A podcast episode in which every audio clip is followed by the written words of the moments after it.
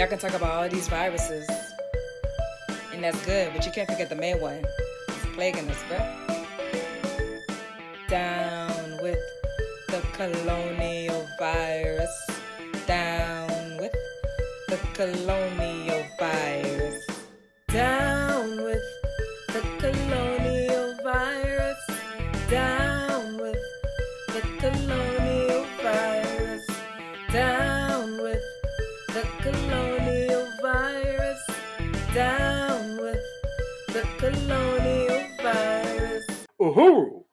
welcome to the People's War Radio Show. I'm Dr. Matsamela Odom.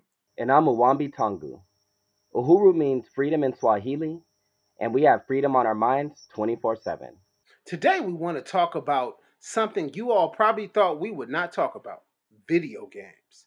And to discuss this, we have with us two avid gamers and African internationalists Ushindi Watu of New Jersey and Iquan X of St. Petersburg, Florida.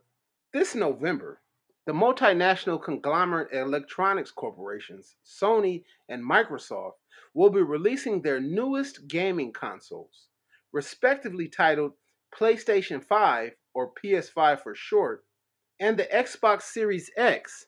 The prices of these new gaming consoles could range as high as $900, depending on the retail bundles purchased. It is estimated that by 2024, Sony and Microsoft will sell over 100 million of these new gaming units.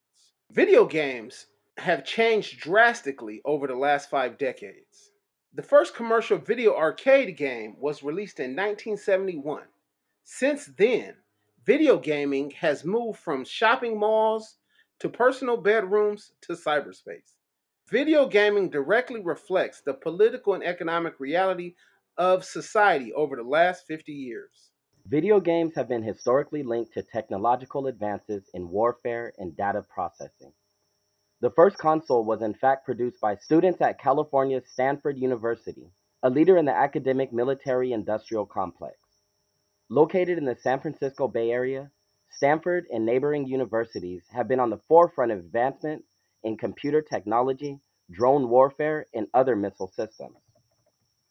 Through the 1980s, most video gaming took place at public arcades. By the 1990s, most gaming took place on individually owned consoles in the privacy of people's homes. The October 1985 release of the Nintendo Entertainment System caused a boom in home gaming and video game selection. In 2000, Sony introduced multiplayer online gaming to their PlayStation 2 console. 42% of people in the United States and over 1 billion people globally regularly play video games, with the average gamer spending six hours online per week. The relationship between black people and video gaming reflects the relationship between Africans and colonialism. Our first guest is Ushindi Watu from Orange, New Jersey. He is an educator and old school gamer. He has been in arcades and pool halls since pinball. His words, not mine. Iquan is a college student and avid gamer from St. Petersburg, Florida. For two and a half years, he was the host of No Class, a black youth radio show on Black Power 96. He gave voice to the struggles of African students and the demand for black community control of schools. Welcome, Ushindi, and welcome, Iquan. Yeah, uh, thanks for having me and congratulations on the success of this podcast. I've been listening and it's amazing. Uhuru, thank you. Thank you. Yeah, thank you for having me on uh, for the show today. It's going to be really interesting. I'm uh, really excited finding out what we're going to talk about for today. Iquan and Ushindi, what has been the response to the release of these new gaming consoles in the gaming world? Uh, would you want to go first, Ushindi? You can go first, Iquan. It's been really competitive between both the Xbox and the PlayStation community as far as which one was better than the other. Uh, the PlayStation 5 uh, bringing in, in continuations of their already, you know, good release games, adding on like from God of War, the new, uh, re I guess remix version of the older four series, four games, uh, as well as uh, Sp- Spider-Man Miles Morales, and a couple other games that's coming on. But one thing I would say personally that I've seen uh, is that as much as like I've been I've played PlayStation my entire life, uh, my whole life, and I love love it to death but for PS5, there's no reverse compatibility for any of the actual you know games they've made up to this point, besides like specific ones for the PS4. While the Xbox, you can go all the way back to like the Xbox, like the first one, and still be able to play all those games to this day. And that's really all I've been seeing is just comparisons from one to the other, saying which one's better, as well as um, people saying it's a bit overpriced compared to what it is back when you first could just buy an Xbox or a PlayStation, uh, which are which were at the time, of course, it was still a bit expensive, but you're able to afford it. But now it's getting to a point to where it's like uh, it's like you, you, might, you might as well buy an iPhone. You know what I mean? But uh, it's, it's, that's what I've been seeing uh, in the past passing a uh, few months. What about you, Ushindi? What have people been saying? I unite with everything that Iquan said. Um, but what's really glaring are the memes, and they're pretty funny, but they also suggest that brothers can't uh, buy their own next gen next gen systems. And I found that real interesting. There's a lot of joke jokey jokes going on on uh, on social media. Um, another thing that's glaring, like uh, dilemma that I'm having with myself, is there are games that I like to play on each system. Like the PlayStation is debuting with the um, Miles, Mora- Miles Morales version of Spider Man, and then the uh, Xbox has like you know other games that I've been playing you know along in other consoles, and you know in order to play this specific game, you got to get uh, the the the Xbox where I remember games being shared on both platforms, and um, it'd be a competition that way. But now the competition seems to be between you know getting one one console or another. So a lot of young Africans, what they do is they go out and find money and get money and get both systems to play their, uh, you know, their favorite games. It's kind of, you know, I just find that interesting. So Miles Morales, that's that uh, African youth that's depicted as Spider-Man now, right? Yes, it's a continuation from the, and they they did an intro in the first Spider-Man game where you play as Miles without, you know, Spider-Man powers. And, you know, it kind of was like a uh foreshadowing that this was going to be the next game. And um, you know, behold, now the next game system. And I think that's the system that's the game that comes with when you buy the uh the new PlayStation system, if I'm if I'm not mistaken. So, like I said, it's a cash grab, you know, it's a money grab for both Sony and Microsoft, you know, to have, you know, Africans, and we'll come up with the, we'll talk about the statistics later of who's playing more video games to have Africans like really pouring their money into these systems as opposed to just the next 70 80 dollar disc for the next game. So despite the joking and all the excitement it is not all fun and games. The video game industry is directly linked to the theft of labor and resources from africa. The first playstation was released over 25 years ago. The Xbox franchise is almost 20 years old. Billions of gaming consoles have been sold since the 1970s. Nintendo alone has sold 750 million units. Sony has sold 535 million units. Microsoft has sold 150 million units. This industry depends on the theft of Africa's precious minerals such as cobalt, coltan, and copper. 60% of the world's coltan comes from the Congo and Rwanda. Coltan is used to create the tantalum capacitors, which power everything from mobile phones to, you guessed it, video game systems. This has contributed to the instability of the African nation and the exploitation of child labor. As many as 40% of the people working in the mines that produce these materials are children. Some analysts have actually begun to call the decades long neocolonial conflict in Congo and Central Africa the PlayStation War. What do you guys think about that? First Iquan and then Ushindi. Well, of course, it's not the first time that any real company has. Really, it's just one of many, many, many industries who take the resources from Africa from many different, many different advantages they can use on their own means. And for the Xbox and the PlayStation, and they're just using materials from Africa and, and taking them for themselves. Uh, something that's similar is to actually what iPhone does with their phones, as well as you know a couple other really any real producer of any product takes resources from Africa because it is the most as far as copper and gold and really the general products that are used for making you know Xboxes and PlayStations that it's something that isn't surprising from just for myself. It's something that's been going on for a long time and as much as I do enjoy being a gamer myself, it's a bit hard to continue so carefree knowing that that's something that exists to this day. Yeah, um, I unite um, is definitely something that should be pointed out, especially to uh, Africans who are gamers, that uh, where the resources, you know, to make and create these consoles and games come from.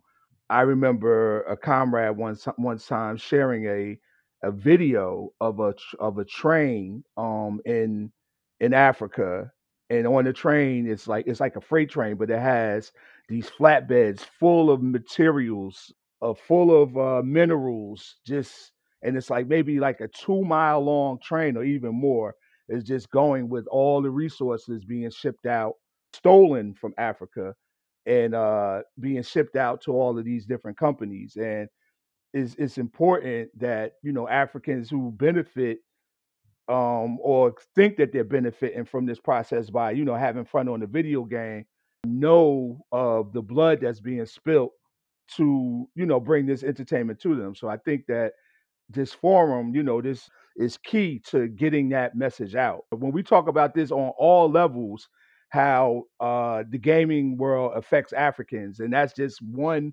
small but small but really important piece of the of the, of the pie of how African is exploited through the gaming companies and the electronic companies and the phone companies and everything. Africans are overrepresented as gamers, but underrepresented as workers. About 7% of whites and 11% of black youth define themselves as gamers. But Africans are only 3% of the video game industry's workforce. Even then, Africans are overworked, underpaid, and frequently laid off. Iquan, at one time you considered becoming a video game designer, but you changed your mind. Can you explain your reasoning?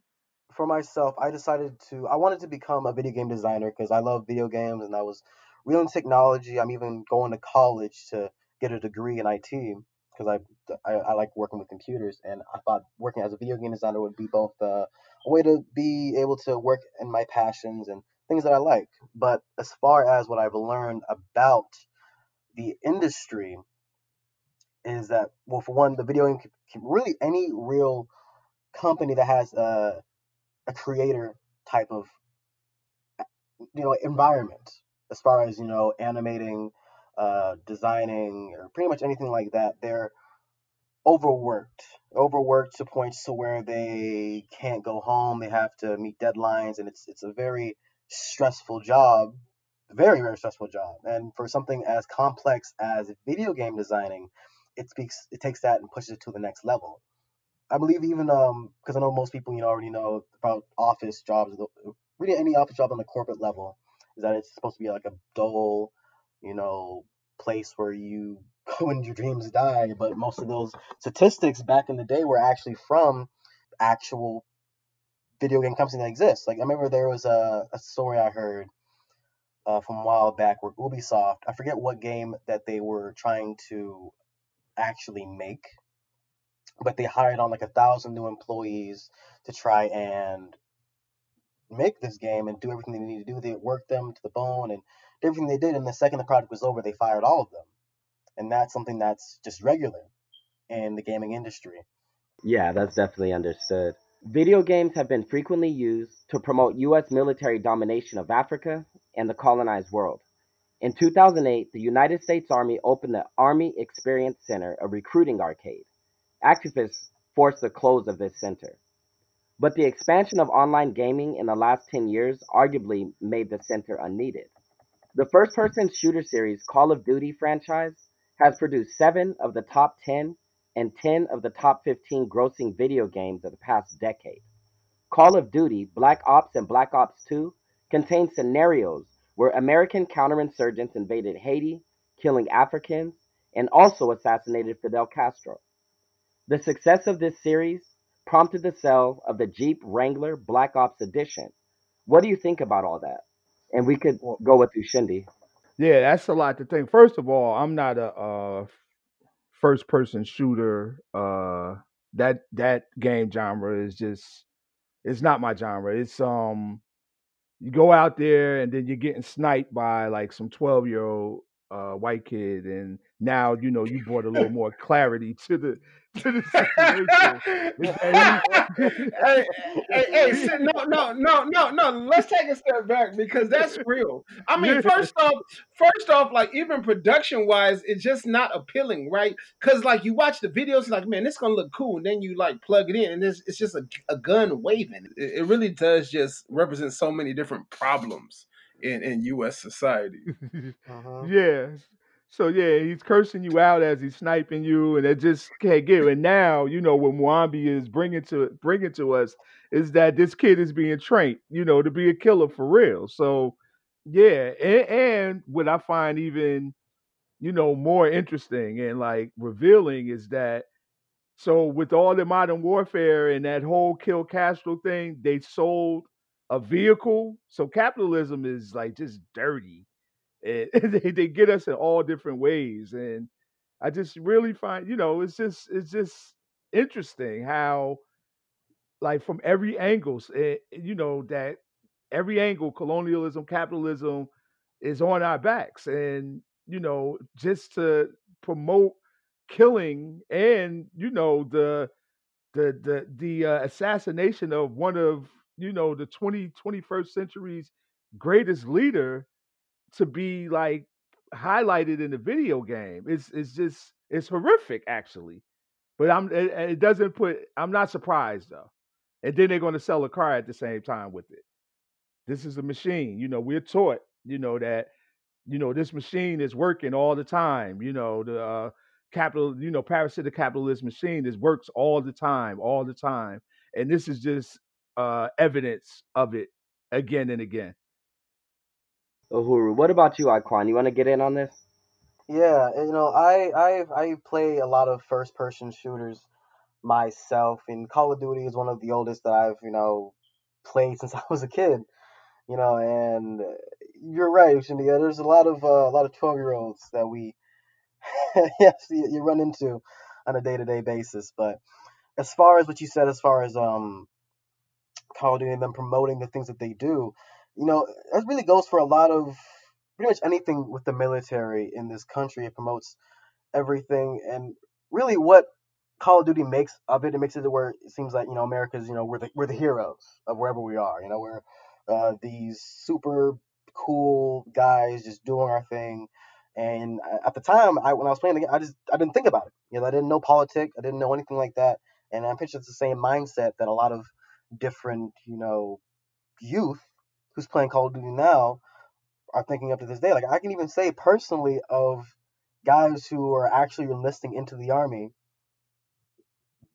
because of you know playing Call of Duty, and they just they just don't think they're like, oh, you know, I'm gonna be here just doing my thing, sniping like I usually do, and I'm kind of afraid that if it keeps going, that that's a mindset that a lot of other children that are going up to this day will also have that they're gonna go and go to the military and just ignore all the blatant threats that it comes it comes with it as far as going in the military. Uh, so yeah, it is it is very horrifying uh, that because they even sell the car, like you said, because they don't care, they just want to make money. And I already have a lot of issues with Call of Duty as a whole, as far as their whole capitalist type of agenda with loot crates and buying skins for guns. It's just robbery, man. But yeah, that's that's that's really what I think about it.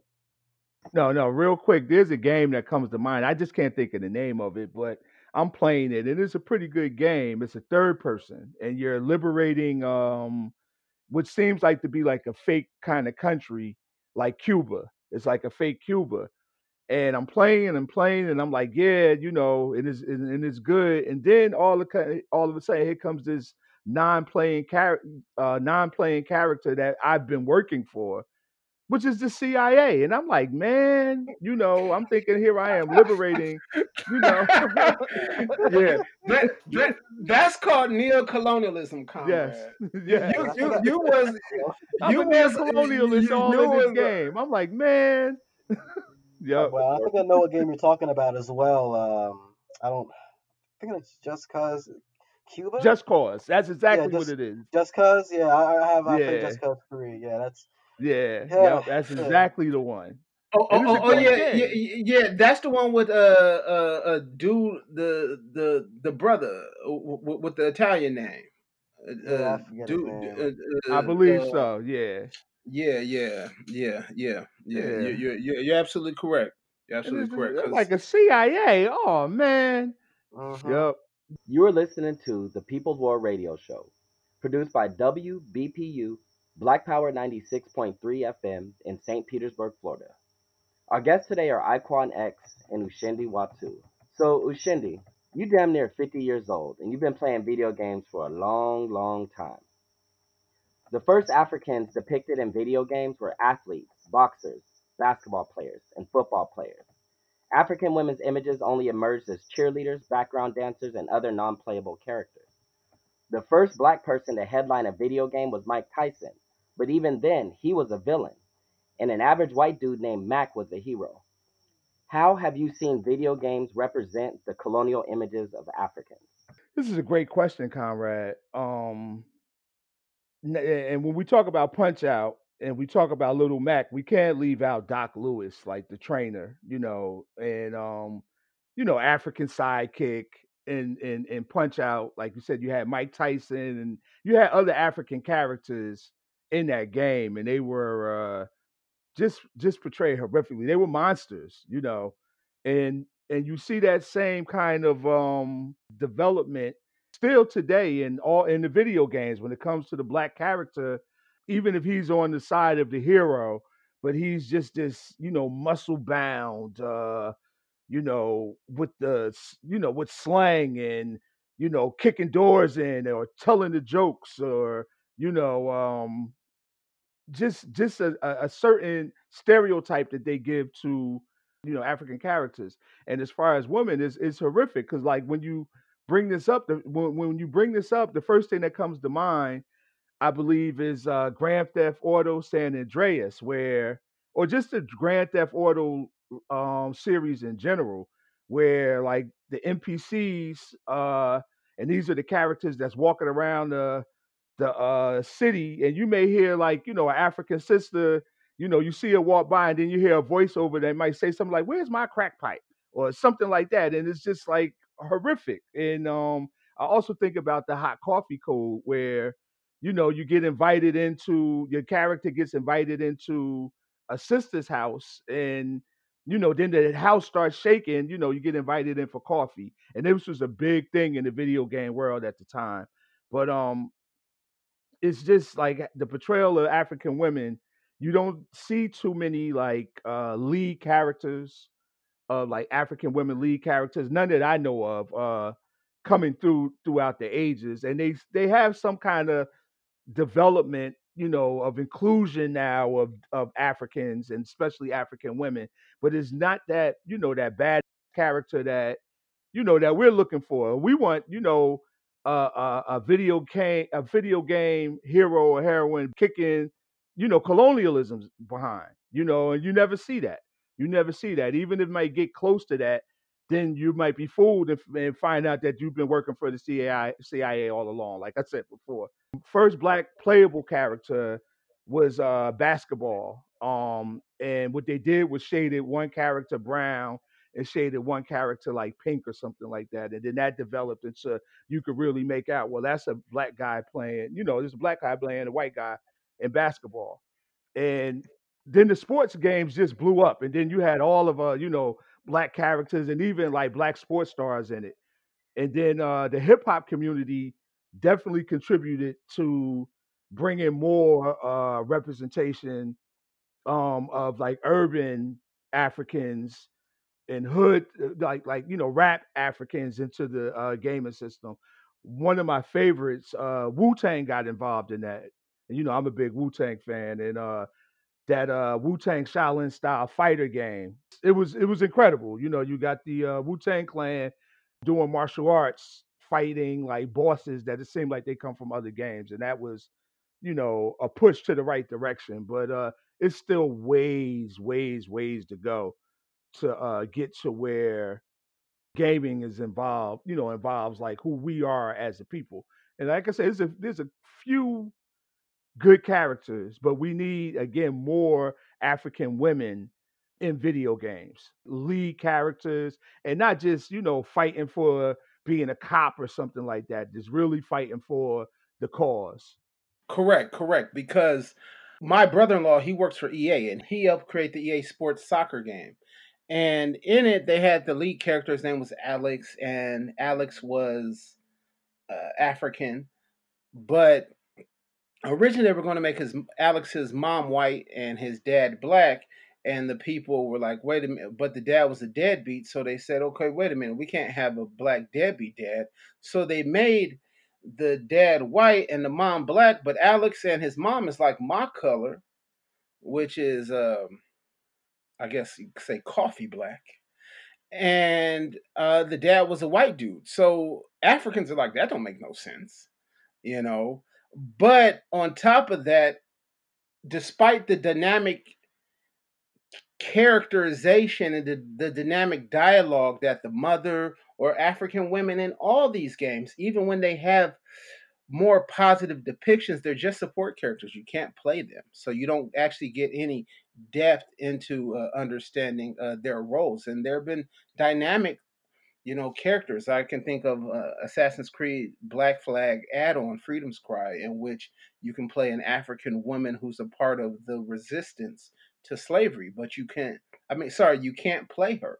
Uh, you can just hear her in dialogue, and she helps support your main characters. But there, there are tons of of, white women, right? You know, um, Lara Croft. She goes into Africa and and she steals things from Africa and the Caribbean and other places and stuff like that as a part of Tomb Raider. And she's an anthropologist, which is one of the worst professions for the theft of Africa, right? But but I remember as an 18 year old, Tomb Raider came out, and this was the coolest game ever. She got two Desert Eagles, she flipping and she shooting people, right?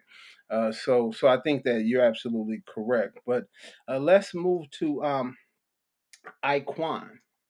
Iquan. So Ushindi's talked about this a little bit, but what's some of the earliest complex representation of Africans in video games that you can think of? Also, what have been the limits of these representations? Mm-hmm. Yeah, and as far as like some of the earliest that I can think of, I mean, there's not that many. Most, if not all, of any real black characters in any real video game, it's always the same old, you know, drug cartel or you know, play play basketball, sports, just, and that's that's also really that's really the limit. It's always those same gimmicks, no original story, no, and pretty much any real story that is great and, and foregone. It's always like a right character, or really any character that's not black. Every black character, they're always limited. But I would say the earliest complex that I know of, uh, and this one's actually it's, it's the new. It's a bit of a newer game. Have you ever heard of uh, Mafia Three? Yeah, Mafia Three came out like uh 2016. Excellent, excellent, yeah. excellent game. But you know what? That honestly was one of the best, and I think you actually jump in the questions a little bit because I think that like the petty bourgeois people, middle class people say, Mm-hmm. "Oh, he was in the mafia. He's shooting people." But like, I don't really care about that. Um, Mhm. the, the the the realest thing about about the game is it gives complex storyline. He's from the African working class, and he's Yeah. really fighting against white power that's moving in and trying to take over his community. And it also gives you this uh, diverse look of African life in New Orleans from the people who are uh, French. Uh, speaking French Creole to the people Mhm. who come from who come from Haiti to the um, other African working class people. I mean, I actually think Yeah. Mafia Three was was one of the uh, most dynamic. Yeah, as far as you know, a, a, a complex of Black history, and because that's the thing about Mafia 3 that I did like. Like I saw, I haven't played it in a while because the gameplay is a bit straightforward, but I, I want to get back into it just to find out where the story goes. Still, like Mafia Three, it ha- includes a lot of because it's, it's just for those who don't know, it's in the middle of the revolution of the '60s, and so this is when you know Martin Luther King, Malcolm X, they're all doing their things, and even um characters like NPCs in dialogue were talking about the movements of Malcolm and and uh, Martin, giving them giving their own input about what they were, uh, at least the best they could at the time, uh, and even then, as much as I do love the diversity put in Mafia Three, even then they still have their same limits. Like uh, uh his name was I believe some Lincoln Clay. That's the name Lincoln of the main character. Clay. Lincoln, Lincoln Clay was the main character. He was in the Vietnam War. Uh, I believe he had. I believe his mother was was. I believe his mother his mother was father, who was white. I believe I, I forget. I don't remember that much about the game. I haven't played it in a long long time, but they still have that same. They always have to be linked. Any black character that exists within video games are always linked to the same things, like a video game, like like um, like being in the military, uh, being some sort of support towards the U.S. in any real way. There's never ever any real case where they just are existing on their own. Now, Mafia 3 does take that, uh, even he's a war vet, he goes beyond and uh, uh, to liberate communities and work for the people. And even he works with the CIA, just like uh, just like in Just Cause 3. I forget his name, but Dang, you just ruined it for me. Like, he like does. you right. He, he does work for the, he works for the CIA too in that game. And dang. I take back everything I just said positive about that game. yeah. But I believe I believe it's um you have a choice um where it ends as far as how supportive you are with the person because they do give you choices uh, to some degree. But still, it's it's, it's Oh, very oh, oh, okay, yeah, yeah. You just yeah redeemed it because at the end you could basically turn the tables on the CIA and the uh, and the mafia. I think that's yeah what it is. At, at least that's just what I'm going. I, I'm gonna tell myself that. yeah the whole game's supposed to be like a uh, um a, a memory a memoir because you're already dead. in as far as the story starts. They even have it to where like they have a character you're speaking with in the future saying, "Oh, I remember Lincoln Clay. He was one of the baddest guys back in the '60s. You know, they were he was doing the thing and all that, and uh, he- pretty much is just you living that story, which made it really interesting. And you're, uh, I believe it was based around in New Orleans, yeah, New New Orleans, and so you were in the bayou. You mess with, uh, you know, occasions, and yeah, they also I believe they also had Garveyites.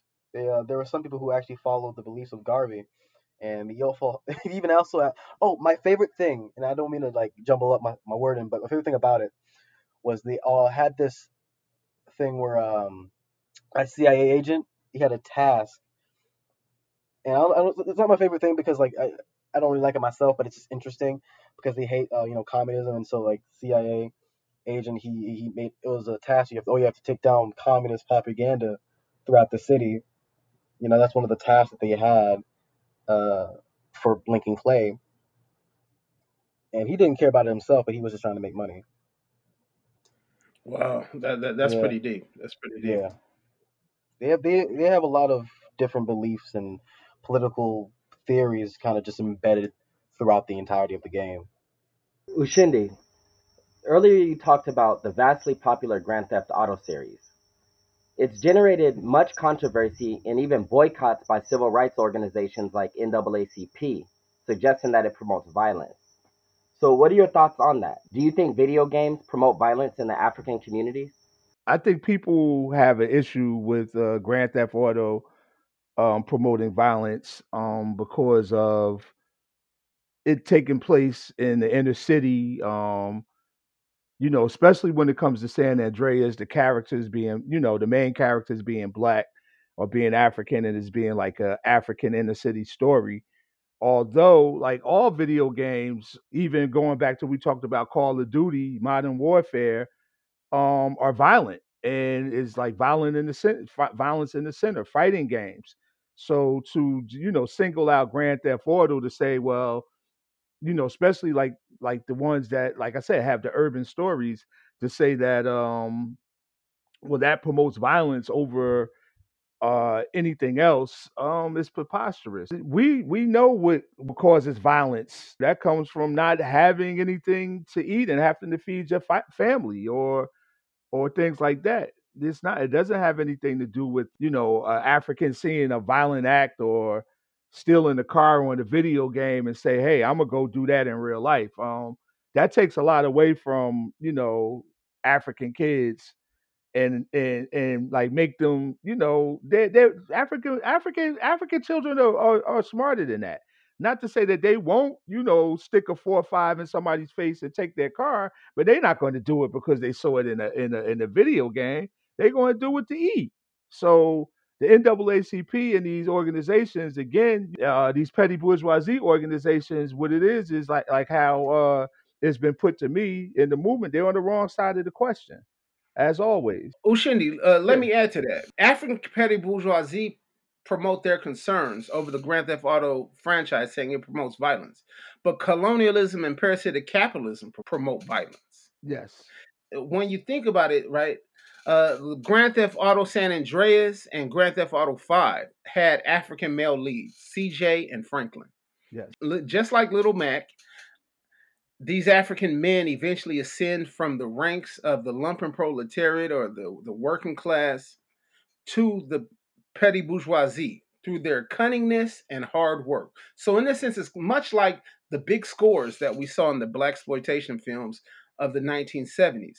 These African men ascend above their conditions, outsmart the police, or as E40 says, outsmart the popos, right? So they outsmart the popos and white gangsters as well, like we talked about with Lincoln Clay.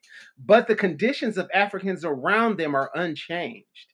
In the nine years that separates both games, Grand Theft Auto San Andreas and Grand Theft Auto 5, the only thing that changed in the fictional neighborhood of Grove Street was the gang affiliation, right? It goes from the ballers to the families or something like that. That's the only thing that changed. So, what do you think about that? Because what really seems to be the contradiction is the way in which these video games promote petty bourgeois individualism, not the fact that they're just promoting violence. Yeah, yeah, yeah. I I definitely unite with that, comrade. Um, and you see that, and I it, it took me a while playing those, you know, moving from San Andreas into playing with you know Franklin and Grand Theft Auto Five. It's uh, it's you know, and and I realized it took me a minute. I'm like, well, this is the same neighborhood, but nothing has changed, and even how Franklin, you know, still lives with his auntie. You know, auntie wanted to kick him out, and and and making these moves to try to come up. But uh, again, it's an individual. It's an individual type of come up instead of come up for the people. But that's in black entertainment a lot. Like there's there's something to say about even you know certain black movie characters that people love, like Django. But Django wasn't for the people. You know, he was just for himself. And this is how these characters are portrayed in these video games and we just have to do better. We have to do better you know we we we we get a relationship with these characters like lincoln clay and franklin you know because he he sounds like us and he uses the same slang and you know uh reminds you of your homeboy or whatever. But the mission or the the overall mission is just really the same old same old you know you're trying to come up for yourself instead of the people. So like like we said before we need like new game developers, new writers, you know, in a sense to, you know, really rally the people to come together and work to really take out the um the the boss villain, which is, you know, you know, you know who the boss villain is is white power. So let's switch it up a little bit. Let's talk about a different franchise, Assassin's Creed by Ubisoft. Iquan, you actually talked about this a little bit ahead because Ubisoft, for many people, is the most progressive of franchises, but they have some very parasitic practices in in hiring. Their very liberal Assassin's Creed franchise depicts the struggle for power between the Templars and Assassins. Assassin's Creed 3 is led by an indigenous character who struggles to create his own utopian society while helping, once again, the American revolutionaries. The game ends with slave ships pulling up into the harbor. Assassin's Creed 3 Liberation and also Assassin's Creed Black Flag are set in the prelude of the Haitian Revolution. Assassin's Creed Liberation was set in Louisiana and starred an African woman by the name of Aveline. But this game is extremely foo foo. The gaming world makes jokes about the game that no one wants to play the game. Black Flag featured Adewale, a marooned African born in the Ashanti Kingdom, uh, enslaved in Trinidad, and now living as a pirate. In the add on Freedom's Cry, Adewale and his compatriots liberate slave ships, plantations, and assist maroon rebels. However, both games were the creation of white game creators. It's, therefore, they're either minor add ons or relegated to obscure platforms. Also, as one black video gamer noted, Ubisoft carefully depicts slavery, but not its current impact on African lives. Most recently, there was the Assassin's Creed Origins, which really got me excited because it was set in Ptolemaic Egypt with a Nubian hero named Bayek. Yet the producers made Bayek's skin much lighter than the actor who depicted him, more than likely to appeal to European and Arab colonial ideals. In the end, Bayek's struggle becomes one for multinational integrationism. So, uh, what's some of your thoughts on that as we near the end of this uh, interview? Well, as far as some of my thoughts, I mean, one of the main things that capitalism does is that it's, it's kind of like the uh, uh, like the Black Lives Matter campaign and uh, like uh, like Black Panther the movie. They use our culture and they understand that right that for the past you know decades or so that we've been under you know underrepresented and our history has been just completely falsified to this point and so they would try their best to make a way to meet that demand but at the same time in their own way like uh like in black panther how yeah it was supposed to be um about africans living in their own society yet at the end of the movie he still had to work with the cia and the us and all that sort just to fit the ideals of uh white and other um you know blue forces who exist in the world. And as far as just go specifically towards you know like things like Black Flag and all that, I mean, I never played the Assassin's Creed 3 Origins myself because I didn't like I didn't like either game. Origins 3, I did. One thing I was thinking about Assassin's Creed 3 is that they really for a lot of the Assassin's Creed games in general, they try to have you sympathize with the with the colonizer, with the people who are who are in wrong. Like even for um, Assassin's Creed 3, I didn't even know until like about a year or so after the game was uh was finished was that that you that you played as an indigenous character because I first you were just playing as some regular old you know uh, in the in the actual lot of the terminology of the game you're called a Templar but you're a colonist who existed within um within you know the early days of this country and I think as far as what Ubisoft have uh, that they do they do try their best well, not even try their best. They make an attempt to try and meet the needs and concerns of you know the black media and the existence of black gamers. Try to meet with them, and they use history from our time, but they only depict the negative, like slavery, not any of the accomplishments that we've made, or even really how slavery, like you said, how it impacts us to this current day, because they make it as if, oh yeah, everything's perfect now, but at the time things are bad. Kind of like what everything does. It's like, oh yeah, everything's better now than it was back then as if things are fixed, but they never were actually fixed. And I think mostly it's not even just. Personally, I don't even think it's not even just because they don't want to. I just think they don't even have that capacity. They don't even have that capacity to even know that that even exists. This thing, oh yeah, that is. I guess it's one of the many, many, many forms of white privilege. But uh, that's what that's what I can say as my thoughts as far as um, the Assassin's Creed games and Ubisoft. Now, Ushindi, I know that you played that Assassin's Creed Origin. Mwambi told me actually. So, just very briefly, as we move on, what's your thoughts on that? Was that the uh with the Cry Freedom expansion pack? With well, well, well, that's the one with Adewale, but then the one with Bayek that was set in Egypt. I call it oh. Assassin's. I call it Assassin's Creed Hotep. Yeah, that's hilarious. yeah, um, I, I I played it a little. My um my son he was very into. I didn't play that one like uh, heavily. He was into that, and um, I was excited that they were in Egypt, you know, and and but like you said, the you know the character didn't really seem African in a sense, and it just seemed like like some type of either Petty Boo dictation of uh, an African story or maybe you know a white game developer and how he would see this to be and it didn't seem um like it really had a and i would watch him i didn't really play that one myself heavily but i would watch my son play and it didn't really see uh it didn't really talk about or really answer anything as far as our situation now it seemed like it was just going with the uh the turn of and Assassin's Creed from the first one to the last one just took a different shift. I thought I always thought the game was going to go one direction, and it turned into something else, and um, Well, I was disappointed. w- well, the thing is, it's very clear what they're not trying to talk about. Yeah, Like, like I said, they talked about the pirates, and the pirates were fighting against slavery, but they push up on the French Revolution, then they jump completely over to most of the 1800s, and then you on some Jack the Ripper type nonsense in yeah, England.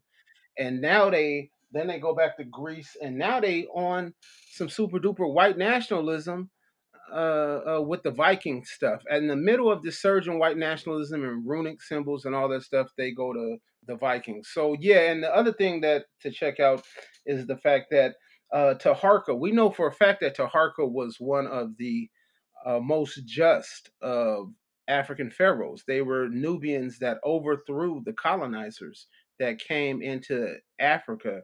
But in the video game, Taharka is depicted as an African neo-colonial dictator. You know, so so so I think that I find that very very telling. So uh, and if anything, uh, Bayek's marriage, I think he's married to a woman who's probably Greek or something like that, and and and so the game becomes about some sort of uh, unification between um, Africa and, and Europe, uh, wh- which and I actually think that we can see therefore with the Ubisoft games the way in which the emergence of Barack Obama on the international scene has influenced the way in which uh, some of these video games are promoting their lead characters. Uh, you know, very um, you know charismatic uh, neo-colonial leaders. You are listening to the People's War Radio Show produced by WBPU, Black Power 96.3 in St. Petersburg, Florida. Our guests today are Iquan X and Ushindi Watu. Iquan, the tech industry is notorious for its brain drain on the African community and other communities of colonized people. What would it look like if all that genius was used to create clean water or other technologies for the development of Africa? Well, without the um the brain drain, like you were saying, of all the really all the mess, I would say misplaced resources, because a lot of the things that they're saying are important as far as um everything in the IT world. All those all those resources could have been used for so many different things to support ourselves. Really, we could have had potentially our own nation up to this point with wealth, and we wouldn't have to worry about you know food or poverty or really any real general issues that we experience worldwide.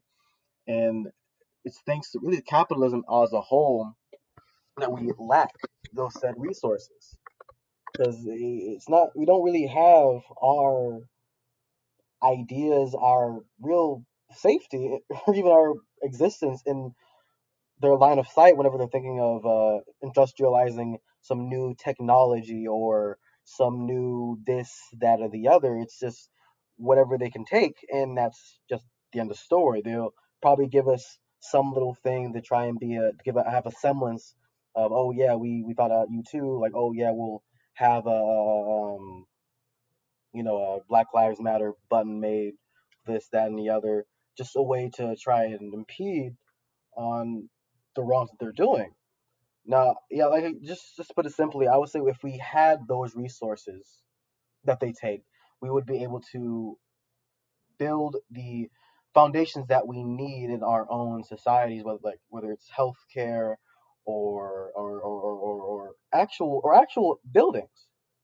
Because in some cases, some places in Africa don't actually have the necessary resources that they need as far as you know building and and jobs and all that sort and they could use the resources that they use for these game systems to have actual uh, way of living as well as you know clean water and a place to go for if you're if you're having you know mental issues or any real way to support our economy yeah that's that's really what i would think of the matter Ushindi, I recently heard the term Blerd. What is a Blerd? What ways do you or Iquan see Blerd culture as a yearning for African national identity and self determination? A blur is I get I well how I interpret it is a black person or African who identifies also as a nerd. A nerd is how I see it is somebody that's you know passionate about like science, technology, comic books, anime, movies, and things of that nature. Uh, and like that has a like a high level of passion for it, where you know they'll you know and a high level expression for their love of that stuff. Iquan, you want to take that one on? yeah i can take that one on yeah i would say you know just for myself i'll say being a Blerd uh, i unite with what Ushindi says really just any you know black you know any african individual who you know also like is into technology uh, into comic books pretty much any, anything in regular nerd culture which because it's the reason why it's separate than an average nerd is because generally for any real nerd thing there's never really historically even though there have there have been people who existed within those different mediums like harry potter and uh, comic books and all that it's not really something you see many black people in and so we have to identify ourselves as a separate entity as as a whole It really does just seem to me that despite the contradictions, you got conferences of black nerds and hmm black people in tech. yeah You got it, like you got magazines, you got t-shirts. You know, people. It, it does seem that even when there's these contradictions, it, it does seem at least that there's like a yearning for like African self-determination. Uh, you got these brothers that, that, that people are creating their own black black video game platforms and things like that. So in the blur community the reason why it was why anyone's a blur at all is because as a black individual you don't really have uh, with everything that we have to deal with from colonialism and constant uh, threats of you know our life we have a way to escape to something that's better whether it's comic books, uh, reading about these fantastic stories of heroes who's able to save the day, and they have things that we generally don't in our own lives, as well as you know video games where we can express and live a life that we can't on a general basis in our own community. So I do believe it is it's great, you know, like you were saying earlier that because there is some other mediums being created for black nerds like myself where we can uh, actually have our own platforms that we can go on uh, characters and just any real faction of black unity and identification in the comic book and video game world. And that's something that uh, hopefully in the future we'll be able to uh, see a lot more of as well as creators and uh, the whatnot oh, Masamelo, can I say something to towards it? Okay, yeah. So one thing I I know that, and you could contest uh, attest to this, uh, Masamelo. There are a lot of uh, African stories, uh, historical stories, and mythologies that um Africans could take on and really try to like retell these stories in comic books, in video games, in like anime animation style to um really, you know, we don't have to just jump on like another uh bandwagon where we have all of this information and all this content on our own and not even just like in Africa, even historically throughout uh, you know throughout the colonization of the world there are these stories. So i think that you know the Blerd community and and, and the ones that uh you know are, are, are the create creative ones in this community that are coming up with this content they need to you know tell a tell a different story you know tell our story and also think about ownership and, and owning the production of of of being able to tell our story as well Yeah, that's perfect. That's like another 30 minutes you're trying to rope me into.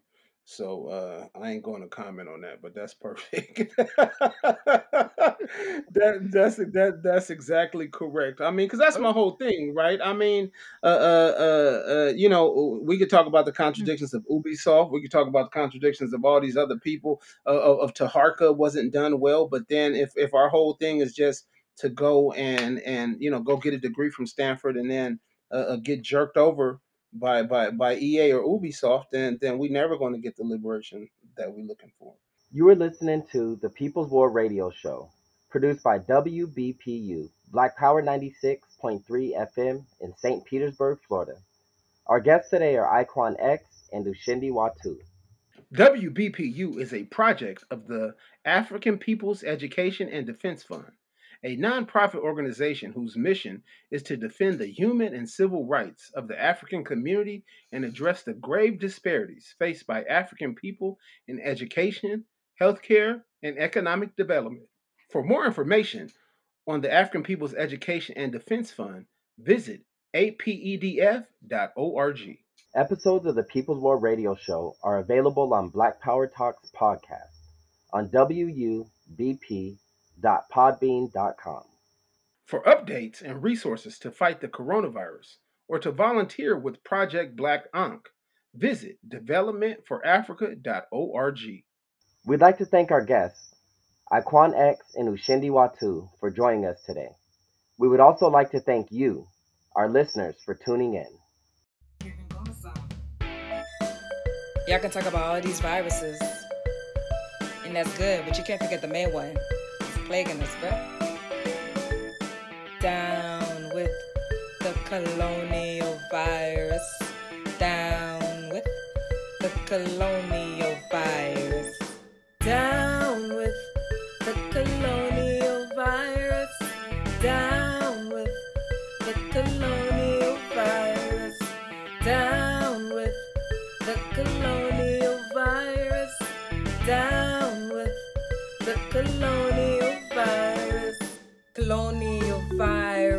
is why I can't live. Can't live. Colonial virus is why I can't breathe. I can't breathe. Colonial virus, yo, that thing gotta go. You gotta go. We don't wanna have to deal with this virus no more.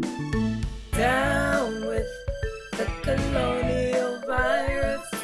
Down with the colonial virus down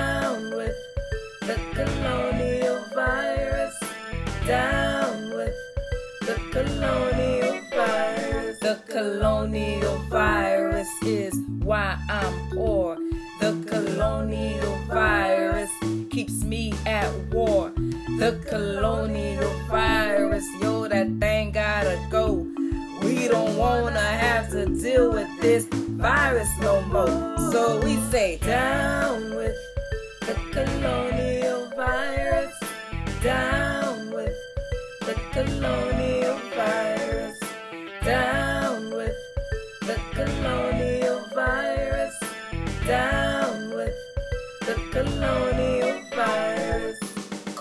COVID 19, that's colonial virus. Ebola disease, that's colonial virus. HIV, that's colonial virus. Jovenel Moise, that's colonial virus. Domestic violence, that's colonial virus. Sexual violence, that's colonial virus.